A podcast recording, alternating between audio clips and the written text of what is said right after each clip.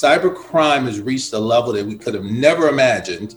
And this world is becoming digitized, and we're becoming more vulnerable every day. With all of that being said, I'm in Washington, D.C.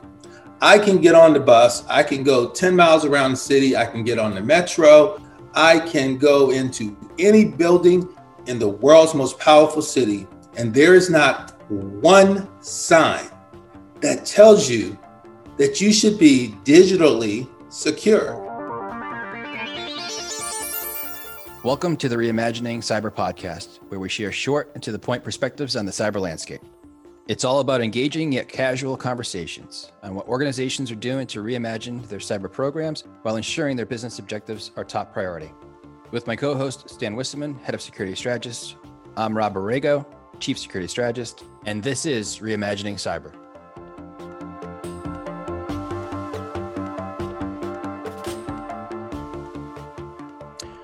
So, Stan, who do we have joining us for this episode? Rob, our guest today is Michael Echols. Mike is a senior cybersecurity executive and critical infrastructure protection strategist working with corporate leaders and government officials to make the nation more resilient. He's leading a revolution to stand up and support information sharing and analysis organizations or ISOs. As such, Mike leads a global effort to harmonize cyber threat information sharing.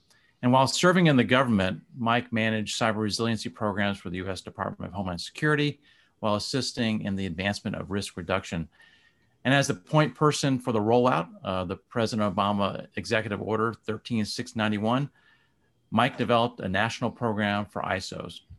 He's also released a book in 2020 entitled Secure Cyber Life The Government is Not Coming to Save You, which is pretty ominous.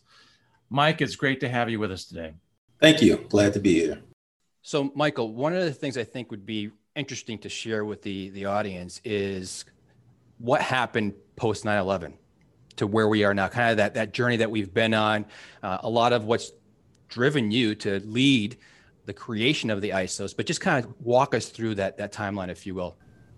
Sure. Uh, 9/11 uh, occurred, and the nation was awakened to the fact that critical infrastructure protection is incredibly important. Uh, as we saw, uh, three planes, I believe, went down, but it affected the financial stability of the nation from that event. And so we move towards uh, strong public private partnership because the government realized they could not protect everything. So they needed for critical infrastructure owners to do their part in using good risk management techniques. So around 2005, you saw the development of the National Infrastructure Protection Program. Following that, you saw the uh, development of a national response framework. That's how government and industry will work together to respond. A couple of years later, there was a national cyber incident response plan. That response plan shows how government and industry work together when there's a major national level cyber event. They can scale up, who's in charge, how things work, and then how we go back to steady state and scale down around 2013, one of the lessons uh, that we learned from 9 11 was employed. After 9 11, we gave out a lot of grants to states, locals, uh, corporations, uh, and private sector organizations to implement resilience programs. Uh, one such as being able to uh, use radio interoperability. What happened from those grants previously was that even when the government gave out that money, those organizations bought the same radio systems that didn't speak to each other. So, one of the lessons for cyber was that if we start giving out a bunch of grants for cyber, then uh, as the uh, adversary matures, that money would have just been wasted. So the government took a tack and admitted, I believe, that the government can't save you. Essentially, the government started producing risk assessments that everyone could use. Hence, the NIST cybersecurity framework was developed. It's a tool that allows any organization to use it as they see fit to develop their risk management strategies. Following this, the government developed a process called ISAOs, Information Sharing and Analysis Organizations. Uh, I led that process, and what that allowed you to do is any group of organizations or trusted partners could come together, share cyber threat information with each other, and have a relationship with the Department of Homeland Security if they chose to. And as we roll now to 2021, the realization from all of that over the last 19, 20 years is that we've had time to adjust and adapt. And 20 years in cyber time now in the hacker world has turned into about three years. We are falling behind. The exploits are getting more sophisticated. Uh, a lot of the tools that are being created and sold, and organizations are making billions of dollars, are not effective. There has to be a holistic approach to uh, risk management uh, and this is not a government affair, it is a, a system, community affair, much like responding to a pandemic. So, Mike, it looks like the Biden administration is taking cybersecurity very seriously. They seem to be putting in some good leaders. Um, do you like what you're seeing so far? And do you think, you know, going back to one of your passions, the ISOs, do you think that'll have an expanded role in that public private partnership? Yes, I think one of the benefits of the Biden administration coming in is I'm seeing a lot of familiar faces, people who've done a lot of the hard work and a lot of the hard research to put the NIST cybersecurity framework in place, to put ISAOs in place. And so they know the importance of moving quickly. They don't have to come in and study and learn. They know what's available, they know where the holes are.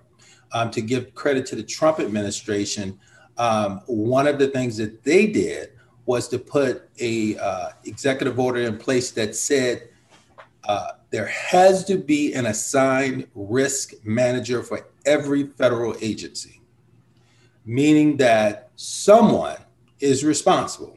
And as you know, uh, obvious as that sounds, uh, that sort of thing was not in place previously. So if you add what the Biden administration, what the Obama administration did, and you add the things that the Trump administration tried to do, I think we're in a good place. Now, the major issue that we typically have is on the Hill. For years, we've seen bills coming out which specified a direction of left or right or up the middle, and nothing happens.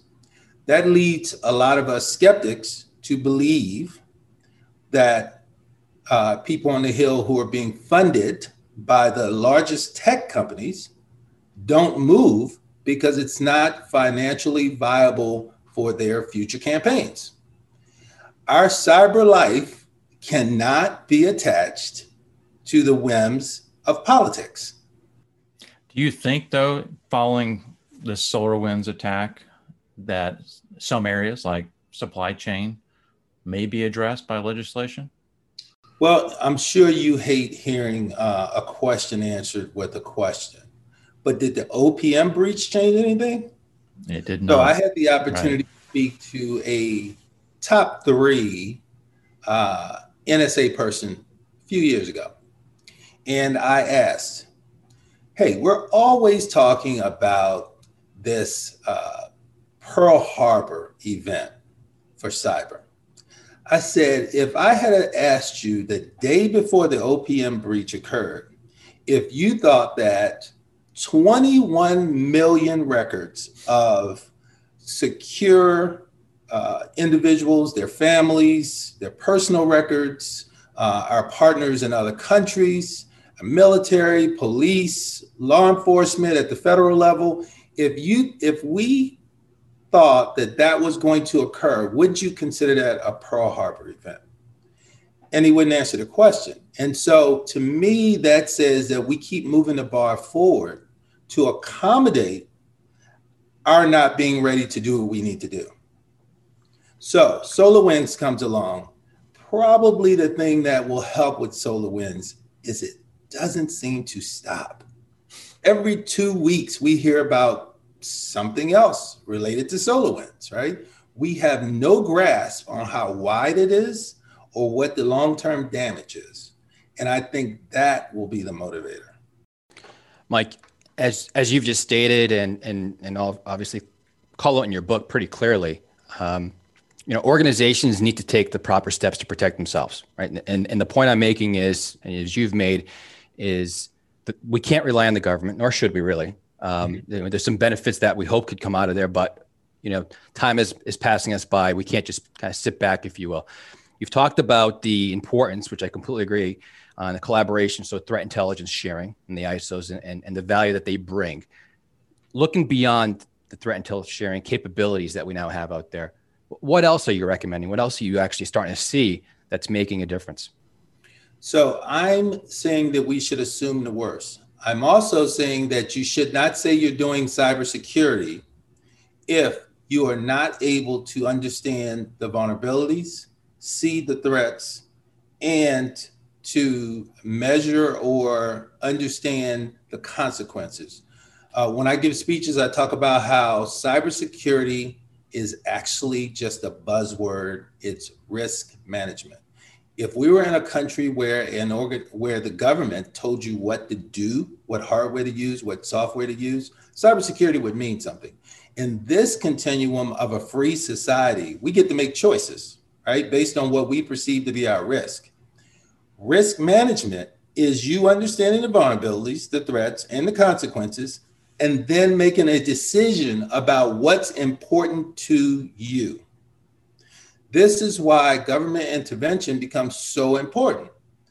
We like to take the word standards and relate it to regulation, and that's why nothing happens. Organizations, companies do not want regulation. But in some cases, we have to have standards. If I'm at my house using my hair dryer, 110, 120 outlet, I can go to your house and plug that same hair dryer in. We have to have some levels of standard to assure that we can get to some place where when I'm doing my risk assessment to understand the consequences and you're doing yours and we are in a interdependent digital society that we're on the same page. That's what's missing. So, Michael, just to follow up on that, the, the standards lay that foundation, right? Let's face it, they are not necessarily able to keep up with the latest threats. That's why also you augment that, I assume, with the ISOs, right? Mm-hmm. That you have then the threat intel sharing to also give you that insight into what else is happening with the threat actors that if you have to augment that foundation laid by the, the compliance to standards, then you need to take that action. Correct. Is that a way so, of then managing that risk? So here's what's so important about the concept of ISAOs. The ISACs have been around since 99. Financial services was the first, and the idea was that we bring together these like critical infrastructure entities and they can share information, reduce risk, share information with trusted partners so that we don't have to continuously try to come up with new regulation that hurts industry. What we found over time is of the eight to 10 uh, ISACs, it becomes like a club, right? The biggest, the wealthiest organizations all participate. They share and trust with each other. That's not the way America works America works in the communities, right? We saw that with the pandemic. And so the ISAO concept allowed any group, regardless of what sector they're in, subsector, as long as they trust each other and as long as they're participating in the process of sharing cyber threat information, if something happens to you and you're one of my trusted partners, it should not happen to me right? That limits cascading effects. The way things are set up now with the ISACs, which are very effective and they work across sectors energy sector, financial sector, telecommunications. What happens is, as they are sharing information with each other and they're putting mitigations in place, that does not mean that the rest of society is not going to get wiped out. How have you overcome the the the typical I'm willing to consume and ingest threat intel information, but I'm unwilling to share. You know, you know that, bidirectional. How do you encourage that bidirectional sharing? Value. So everyone has to see value in uh, what they are providing, meaning that uh, in some organizations, ISAOs have set themselves up like this. In order to receive, you've got to contribute, right? And so there has to be an ecosystem set up that is based on that premise. Um, I think the way that we did things originally, uh, as a forerunner to all of this information sharing, we had to go through those pain points. At this point, it's time to rev it up. Uh, let me say, you know, since I haven't been in the government, uh, I can actually speak very straightforward and honestly. And that's the most important thing to me, right? Is the ability to say what needs to be said, right? And what needs to be said is we need cyber leadership. Leadership is when you get, when you stand for something and you pull other people in that direction, even though they don't understand at that moment. It may not be popular, but someone at a level that is consistent with what we consider a uh, national leader has to start pulling people towards a certain direction. So, Michael, on, on May 12th, President Biden signed an executive order to improve the nation's cybersecurity and protect federal government networks. And an aspect of that EO is the removal of barriers to threat intel sharing between government and private sector. And that, that seems in line with some of the things they're trying to accomplish. Do you think the steps they're taking is going to help? Well, Stan, as you know, uh, an executive order does not define new law. An executive order is the implementation of the laws that already exist. So when we talk about removing barriers, this is more of a social exercise. Um, the government has to take leadership, and there has to be someone at the helm who gives instruction and makes sure that those instructions are followed. In 2015, there was an executive order that essentially said the same thing, where we are going to remove barriers to private sector information sharing, and it gave instruction to federal agencies about how they share with each other, making the NCCIC at DHS the hub of cybersecurity. The main barrier has always been trust. The second barrier has always been where a company will say, if I tell you about an incident that has occurred that involves you, you could sue me to get the uh, origins of that information, which puts me at jeopardy. Well, those acts back in 2015, supported by those EOs, essentially removed those barriers. And I can tell you today that we have the same issue. Mm.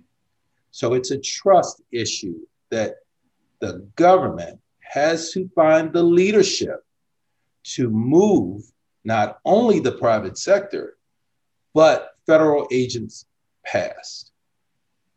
Understood. Thank you. And, and as far as just in general, the other aspects of the executive order, what are your thoughts about raising the bar of cybersecurity implementations and some of the examples they gave in the executive order?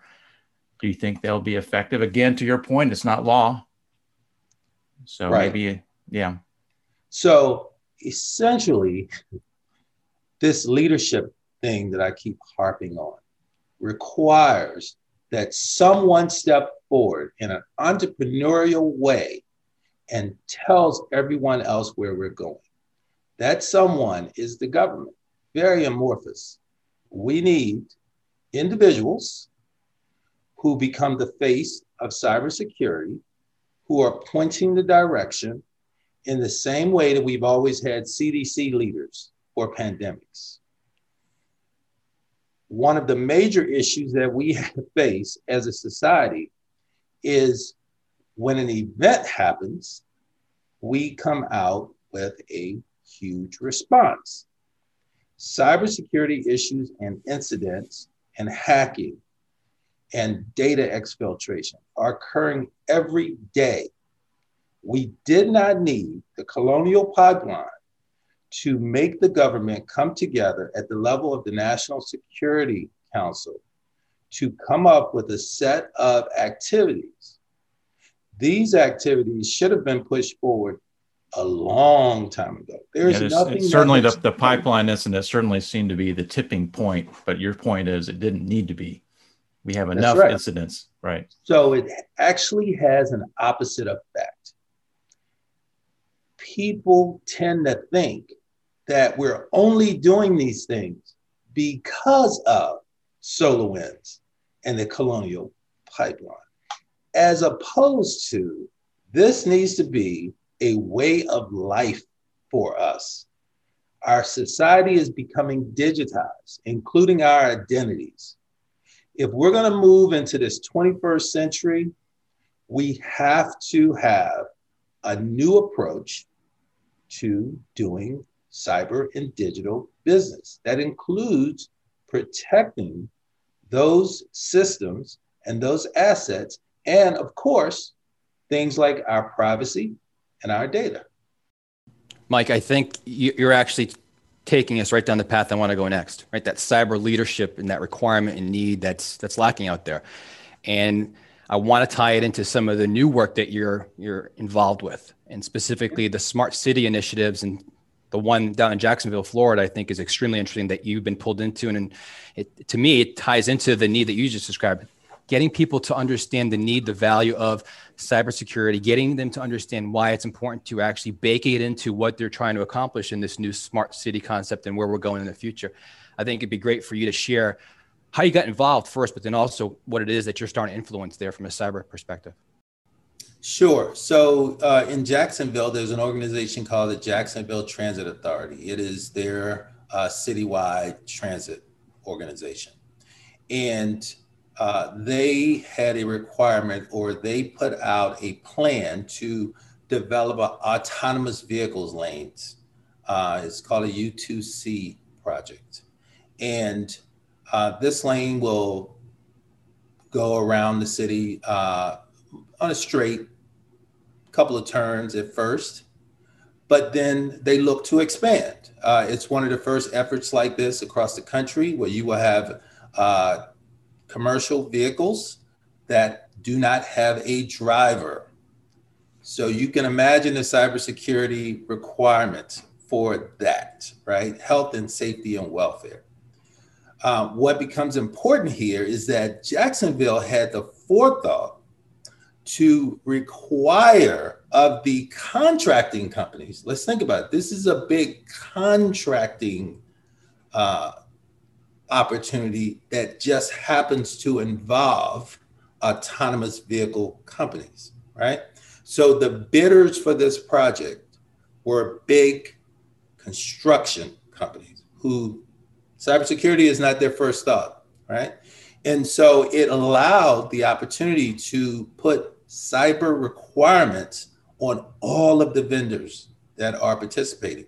That includes the electrical companies, the ones that will build the networks, the ones that will even be doing the painting, right? And that's the way to do it right. You build it into the contract language itself. But then additionally, it creates an opportunity to train the community and the goal is to start to develop a culture of cybersecurity, not just for the community that will use the autonomous vehicles, but for the people that work at the transit organization who now will be responsible. These, some of these people have been working in transportation for 20, 30 years. And the idea is that we have to grow from the bottom up and not the top down, the way that we've been trying to do it. Now, this coincides with another effort that I have, and I've been working with HUD and Department of Commerce uh, to figure out how we implement something like this. But we want to take uh, all of these cyber programs all of these things with training and risk management and protection of critical infrastructure and move these programs, which do not even hit their endpoint in most cases. They're great programs, but they never reach the people that they're meant to reach in a lot of cases. And we want to move those down to the local levels. So now we are building a culture of cybersecurity in communities, right? And now we start to solve problems that have been long-standing problems. How do you get more kids to be interested in cybersecurity careers? How do you do more training? How do you get senior citizens to know not to click on that button? How do you get people who work in critical infrastructure to understand the importance of digital risk management? All raise, that, raise, raise that bar of awareness yes. across the board. Yes. Now, I was intrigued. You know, you had an article back in May 2020 about taking what you're doing with the smart city technology as a way as also minimizing the spread of COVID 19. I was really you know, uh, interested in, in that concept. Can you expand on that? Sure. So the one thing that this uh, pandemic has done for us is it showed us clearly that the government is not coming to save you, and that there is a responsibility of businesses and individuals to um, do the right thing. In pandemic language, it's good hygiene in cyber language, it's good cyber hygiene, right? And risk management. We're all exercising risk management right now. We understand the risk management that we are exercising from a pandemic because someone explains it to us every day on the television. You actually even see posters. You see signs when you walk into buildings that say you must wear a mask, you must wash your hands. Please do this. Please stay to the right, please stay to the left. Let me tell you something very interesting. In all these years and all this discussion that we're having, and the fact that uh, cyber crime has reached a level that we could have never imagined, and this world is becoming digitized, and we're becoming more vulnerable every day. With all of that being said, I'm in Washington, D.C.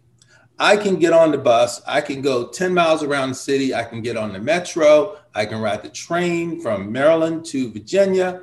I can go into any building. I can uh, walk down the street on the uh, most traveled routes in the world's most powerful city, and there is not one sign, there is not one piece of public awareness information that tells you that you should be digitally secure, that you should be practicing risk management.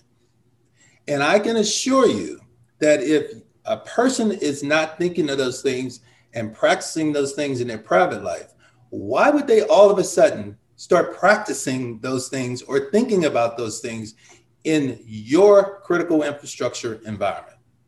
Not going to happen. And so um, we learned a lot about cyber from the response to the pandemic and from understanding the human condition. What would a human do in this situation? Mike, I think that's that's a really interesting way you took that and how you connected the two. But the key that you've called out several times now in the conversation is changing that mindset, right? And driving the right culture and, and driving it as far down that chain, if you will, of you know, kind of embedding it into the, just the way we normally think and how we're going to approach just taking care of ourselves if you will, kind of our own physical aspects. And that translates into making people be- better overall for their cyber capability. I think that's, that's quite insightful aspect of that. Is there anything else that you wanted to share that kind of looks at the point of resiliency and how we can all better be better thinking in that manner of being more resilient in and of itself beyond being cyber secure, right? Being, being resilient because we have to just deal with these things as they're coming at us. Sure. Um, the world that we live in for safety efficiency, effectiveness is becoming more digitized. Everyone knows that. However, we're not making the assumption that the threats that go along with all of this digitization is uh, consistent.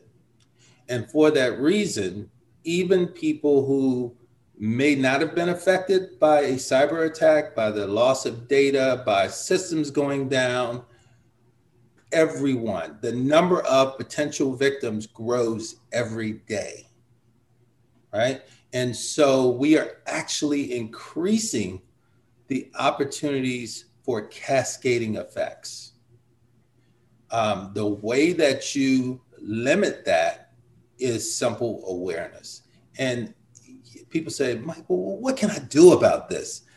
Well, it's not so much about what you can do about it, but just by being aware of all the threats that exist in your life, you have an opportunity to limit the consequences to you. And I'll give you a quick example. Just by understanding that Alexa is listening to you all the time, how else would it be able to respond when you call? It's listening to you all the time.